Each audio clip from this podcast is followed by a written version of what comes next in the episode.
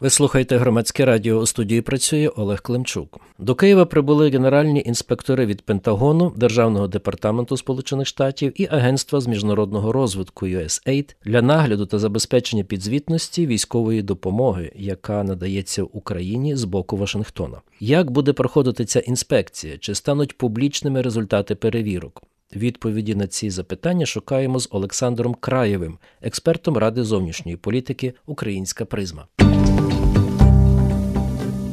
Скажіть, будь ласка, ця новина, що приїхали інспектори з Сполучених Штатів, так від е, воєнного відомства, від Пентагону, державного департаменту, та якби Міністерства закордонних справ і Агентства з міжнародного розвитку, це позитивна чи негативна новина для українців, для наших громадян? Ну, нам треба розуміти, що це точно позитивна новина, і позитивна вона тому, що ці. Е, перевірки, ця звітність проходить у нас достатньо систематично. Тобто не треба думати, що це щось е, виняткове, що це щось особливе в контексті наших відносин. Насправді такі візити у нас проходять систематично з листопада 2022 року. Тобто, з того моменту, якраз ще за спікерством Маккарті, е, Кевіна Маккарті, за його пропозицією, якраз були розпочаті ось, ось подібні інспекції, і вони систематично показують, що, по-перше, Україна якісно і правильно застосовує передану американцями зброю, тобто, незважаючи на всі там маніпуляції інформаційні росіян або проросійських е, американських політиків, журналістів, ця зброя не йде кудись на сторону. Ця зброя тут не розкрадається, вона використовується правильно, вона використовується ефективно. Те ж саме стосується грошей, які нам передають американці. Е, ці перевірки системно показували, що гроші витрачаються дійсно на підтримку української економіки, причому не просто закидаються в наш загальний пул бюджету бюджету або в загальний ринковий пул, а дуже цілеспрямовано використовуються на точкові програми підтримки. Тому ця перевірка є просто показником того, що і ми, і американці зацікавлені в відкритій, транспарентній і нормальній, адекватній двосторонній роботі. Що ми не намагаємося когось надурити, ми не намагаємося скривати якусь інформацію, і тому ця перевірка це дійсно є гарний правильний показник співпраці. Плюс не забувайте, що трампісти, які досі маніпулюють питанням допомоги Україні, вони якраз і наполягають на тому, що їм потрібні додаткові перевірки, додаткові переконання в тому, що е, все в Україні відбувається правильно і підзвітно. Ну ось прошу, якраз така перевірка, такий доказ для них і приїхав. Тут ще буде також важливо, е, щоб результати, якісь звіти цієї перевірки були якомога ширше доступні для громадськості, для громадськості української, для громадськості американської, для платників податків, власне, за е, кошти яких і ця допомога реалізовується. Ми от щойно говорили е, попереднім нашим гостем від Валерієм Клочком, центру, е, з центру громадської аналітики Вежа, про те, що Захід і Україна все-таки відстають в інформуванні е, свої, свого населення і в протидії у випередженні Росії в багатьох, е, багатьох сенсах. І ось така інформація, вона, наприклад, мабуть, Москва зразу скаже: а, видно, вони крадуть, ось вони приїхали. Перевіряти. А ось якби вже була сьогодні інформація, що вже щось перевірили і сказали все гаразд, це би випередило їхні, ну, їхні, якби, їхню дезінформацію, скажімо. Так, насправді ми маємо таку проблему з тим, що значна частина цих перевірок вона залишається кулуарною. Ну зважаючи на особливість тієї підтримки, яку нам надають Сполучені Штати, зважаючи тут, до речі, давайте згадаємо, що загалом інформаційна політика США стосовно наданої зброї, вона, ну, скажімо, доволі закрита. Чого ж там далеко ходити? Ті ж Хаймарси нам передавали в абсолютній секретності, буквально лише за декілька днів до передачі першої партії. Блінкін продовжував публічно казати про те, що Хаймарсів ніколи не буде в Україні, бо це ескалація, яку вони не зможуть контролювати. Тому і в цьому випадку ми стикаємося з тим, що американці дуже часто намагаються не афішувати весь масштаб інформації, яку вони збирають. Вони намагаються залишати її лише для. Обраних, називаємо це так, для своїх політиків, для тих, хто дійсно приймає рішення. Але цілком можливо, що більша відкритість, більша публічність, хоча б в тих питаннях, які є безпечними для розповсюдження, дійсно могла б зіграти на руку і нам, і нашим партнерам на заході. 27 січня Держдепартамент Сполучених Штатів оприлюднив документ, у якому і Сполучені Штати, посилаючись також на запевнення своїх е, європейських е, союзників, вкотре підтвердили відданість справі допомоги Україні. Так, вони сказали, що підтримують повністю українську територіальну цілісність, єдність і в межах тих кордонів, які були в 91-му році, включно з територіальними водами. І також я дозвольте нагадаю деякі числа, які були також наведені, що від вже було надано 40, допомоги на 44,2 мільярди військової допомоги. Від часу повномасштабного вторгнення Росії, а ще до цього, від початку війни в 2014 році, ще 47 мільйонів мільярдів, перепрошую, ще 47 мільярдів. Тобто сукупно це 91 з лишком мільярди доларів військової допомоги. І також до цієї заяви долучений величезний список техніки допомоги, яка буде надаватися Україні, там щось сторінок на, на 5. Скажіть, будь ласка, хіба цих е, запевнень недостатньо? Чому постійно в Україні, в тому числі, говориться про якесь послаблення уваги Сполучених Штатів до оборони України від Москви. Тому що позиція, яка висловлена в цій декларації, позиція, яку транслюють наші західні партнери, це позиція їх керівників. Але окрім керівників, відповідно до норм демократії, ми бачимо, що до прийняття рішень, в тому числі щодо допомоги Україні, залучено набагато більше людей, залучено набагато більше інституцій і органів. І от в випадку зі Сполученими Штатами ми маємо справу із протрампівською, ну фактично протрампівською меншістю в республіканській партії, яка може диктувати свої умови в палаті представників. І оце ключова проблема, яка не дає нам можливості повноцінно розраховувати на допомогу зі сторони США. Тобто адміністрація Байдена, Пентагон, Державний департамент вони дійсно роблять це від них залежне. Їх позиція не змінилася зовсім. Вони навпаки готові нарощувати кількість, якість тих поставок. Але ми маємо питання про бюджетування. Тому що з повітря взяти озброєння, взяти гроші вони не можуть. Питанням бюджетування відповідно до норм американського законодавства займається Палата представників. І ми бачимо, що позиція Палати представників не є такою саме чіткою і незмінною, якою є, скажімо, позиція адміністрації Байдена і позиція виконавчої гілки влади. І тому от певні сумніви стосовно стабільності американської підтримки вони дійсно мають місце бути. Причому навіть самі американці про це чітко кажуть, що так на в загальному наша державна державницька позиція по підтримці України не змінилася, але ми маємо внутрішню політичну кризу. Ми маємо бюджетну кризу, ми маємо кризу з прийняттям фіскальних рішень. А тому, незважаючи на незмінність позиції, скажімо так, підтримка цієї позиції, фінансове забезпечення нашої стратегії, воно поки що під питанням. І тому дійсно може виглядати так, що американське відношення до України змінилося. Але насправді це питання внутрішньополітичної передвиборчої кризи в самих Сполучених Штатах.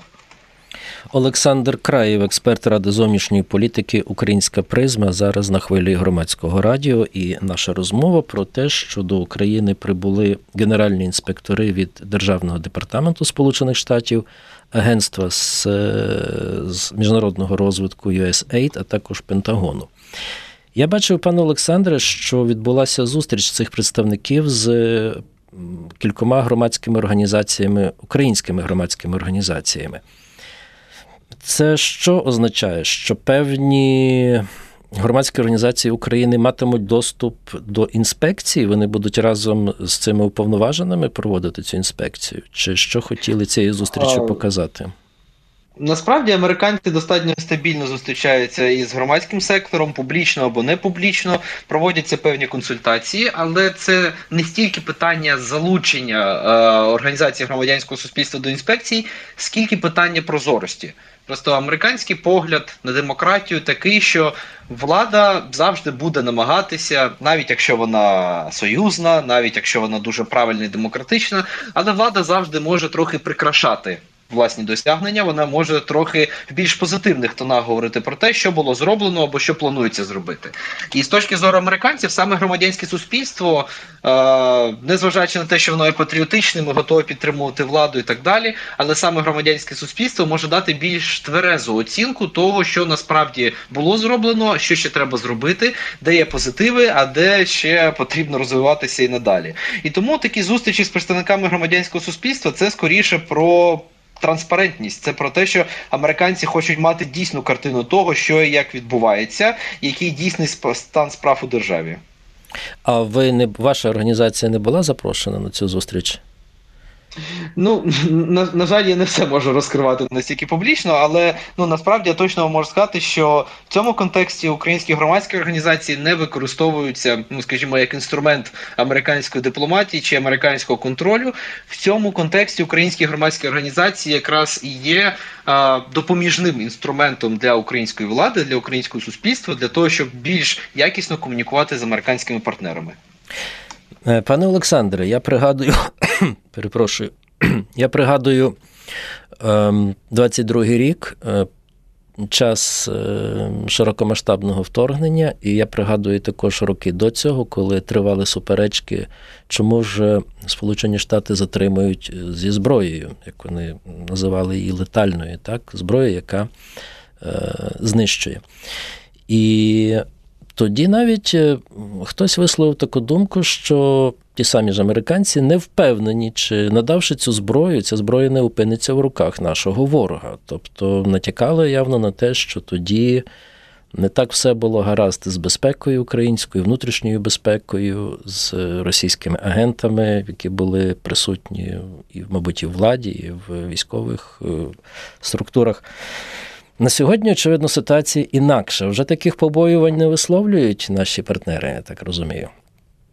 Так, ви абсолютно праві. Такі побоювання ще звучали на початкових етапах війни, тобто буквально в перші місяці ще дійсно було занепокоєння про те, що ну згадуючи ситуацію з тими ж хаймарсами, одне з ключових занепокоєнь було, що ця нова американська технологія, унікальна по суті американська технологія, потрапить до рук росіян, і вони зможуть е, або зрозуміти, як її протистояти, або вони зможуть зрозуміти, як її відтворити. І тому американці були ну достатньо стримані в тому, що і як вони надавали Україні.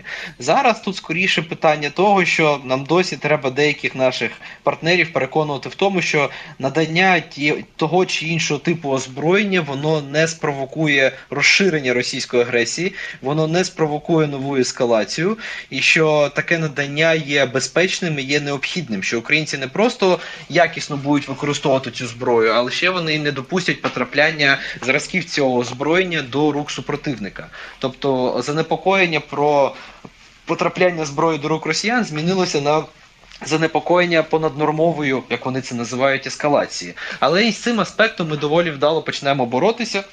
Точніше, вже декілька місяців як боремось, скажімо, а як активність. Саме? Так активність і ініціативність збройних сил і спецслужб України по нанесенню ударів по стратегічним інфраструктурним, логістичним і промисловим центрам росіян на території самої Російської Федерації, і найголовніше неможливість росіян ані стримувати ці удари, ані адекватно на них реагувати, і тим паче їх неможливість піти на ширшу ескалацію, ну якби дуже промовисто і прямолінійно вказують нашим партнерам, що в росіян ну нема ресурсу ескалювати більше. Вони можуть підтримувати той рівень напруги, той рівень агресії, який вони створили, але ультимативно виконати всі свої погрози, в тому числі ядерні, е, росіяни наразі не готові. А тому Україна має отримати всю ту зброю, яку Захід може надати. Тобто, питання не в тому, як не спровокувати росіян, а питання в тому, що треба дати Україні, щоб Україна врешті перемогла. Тобто, ми трохи змінюємо західний наратив в цьому контексті.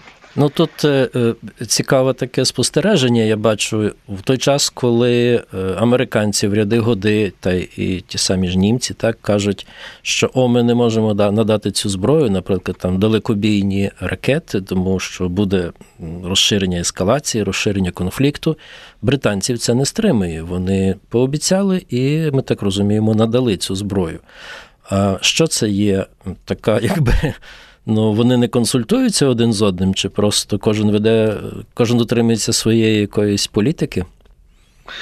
Насправді вони консультуються, і от британцям в цьому плані треба віддати належне, тому що вони якраз є форвардами, вони є флагманом, який тягне за собою позицію інших західних країн. Тобто, мовно, Британія передає невеликі партії певного типу озброєння, як це було протягом 22-23 року. Потім до цього підключаються Сполучені Штати, бо вони бачать, що реакції співрозмірної зі сторони росіян на цю передачу не послідувало. Відповідно, потім значну партію подібного озброєння передають американці, а з американцями підтягуються інші країни. Тобто британці в цьому плані просто е, взяли на себе таку собі е, відповідальність бути сміливими. Вони взяли на себе відповідальність бути тими тими самими першими провокаторами, на яких всі інші орієнтуються. Е, чому на заході є саме така позиція? Ну тому що різні країни мають різне бачення забезпечення своєї безпеки. Вибачаю за тавтологію. Тобто, та ж Німеччина вона чітко каже, що ми все можемо передавати лише після того, як це зробили американці. Бо ми до росіян ближче, ми вразливіші, а тому ми ми не можемо бути першими, хто передасть певний тип озброєння. Е, я вчора спілкувався з колегою своїм журналістом з Польщі з видання Політика, і ми також е, порушили тему, наскільки Польща переглянула свої плани переозброєння і озброєння. І на цей 24-25 роки в бюджеті вже закладається 4% бюджетних коштів на закупівлю нової зброї, абсолютно нової. Там і вертольоти, бойові, і ракети, і е, танки корейські.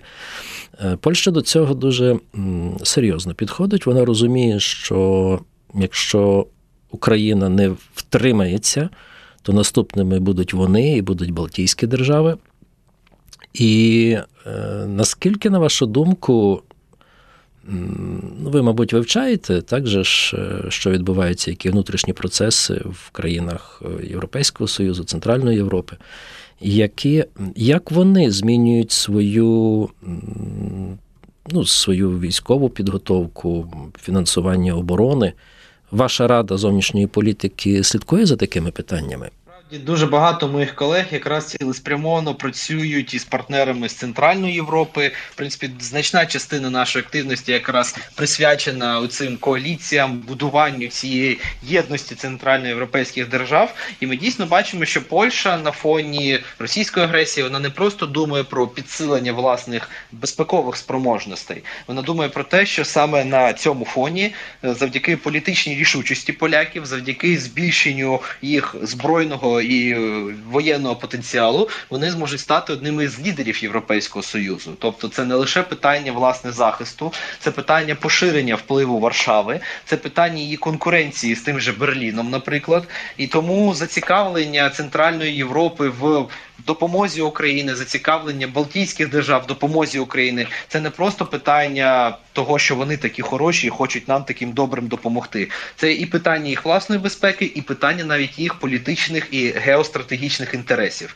І так ми бачимо, що та ж Польща в перспективі 27-30 року може стати чи не найбільшою, як мінімум, за кількісними показниками армією європейського континенту.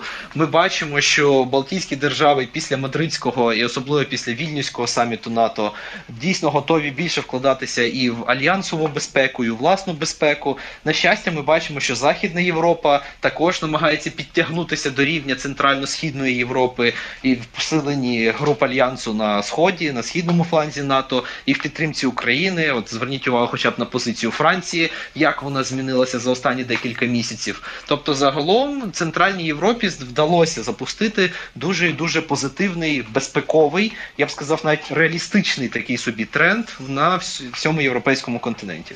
Франція навіть я доповню вас нарешті почала звертати увагу на роботу деяких так званих громадських організацій, які підтримуються Кремлем. Звернула увагу більше на е, хакерські загрози своїм е, об'єктам.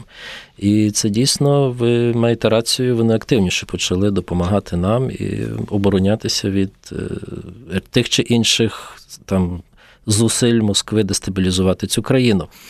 А що сама Україна робить щодо посилення е, своєї безпеки, я маю на увазі, ну, гаразд, допомогу нам надають і військову, і технічну. А в 24-му році можемо сподіватися на те, що Україна більше буде випускати тих самих снарядів для танків, для артилерії, для мінометів, безпілотників.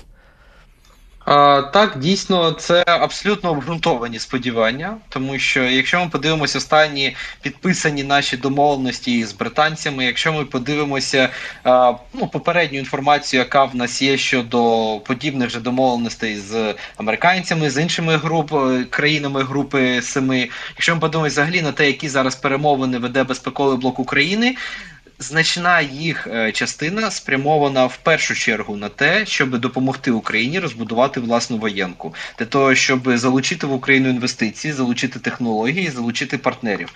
На це також спрямована велика американська активність. Тобто, ми бачимо ну поки що результатів як таких е, практичних нема, але ми точно ну, знаємо можливо, про значну активність. Перепрошую, так. мені здається, якщо вони навіть і є, то нам про це не сьогодні скажуть.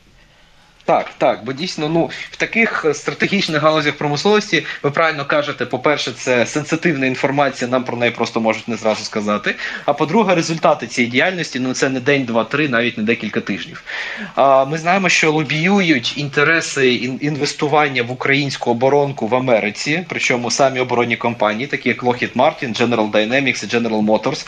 Ми бачимо і публічно, до речі, бачимо дуже активну позицію Rheinmetall німецького, який каже, що в перспективі декількох місяців готовий забезпечити Україні майже всі її потреби в більшості типів боєприпасів. Тобто українська оборонка є цікавою. Вона цікавою є заходу знову ж таки не просто тому, що це морально правильно або з точки зору принципів правильно. Це те, що всі зброярі на заході називають контрактом сторіччя. Тобто допомогти Україні переозброїтись, створити тут нормальну оборонну промисловість, це просто чорт забирай вигідно. Ви прослухали запис розмови на хвилі громадського радіо. У студії працював Олег Климчук, а моїм гостем був експерт Ради зовнішньої політики Українська призма Олександр Краєв.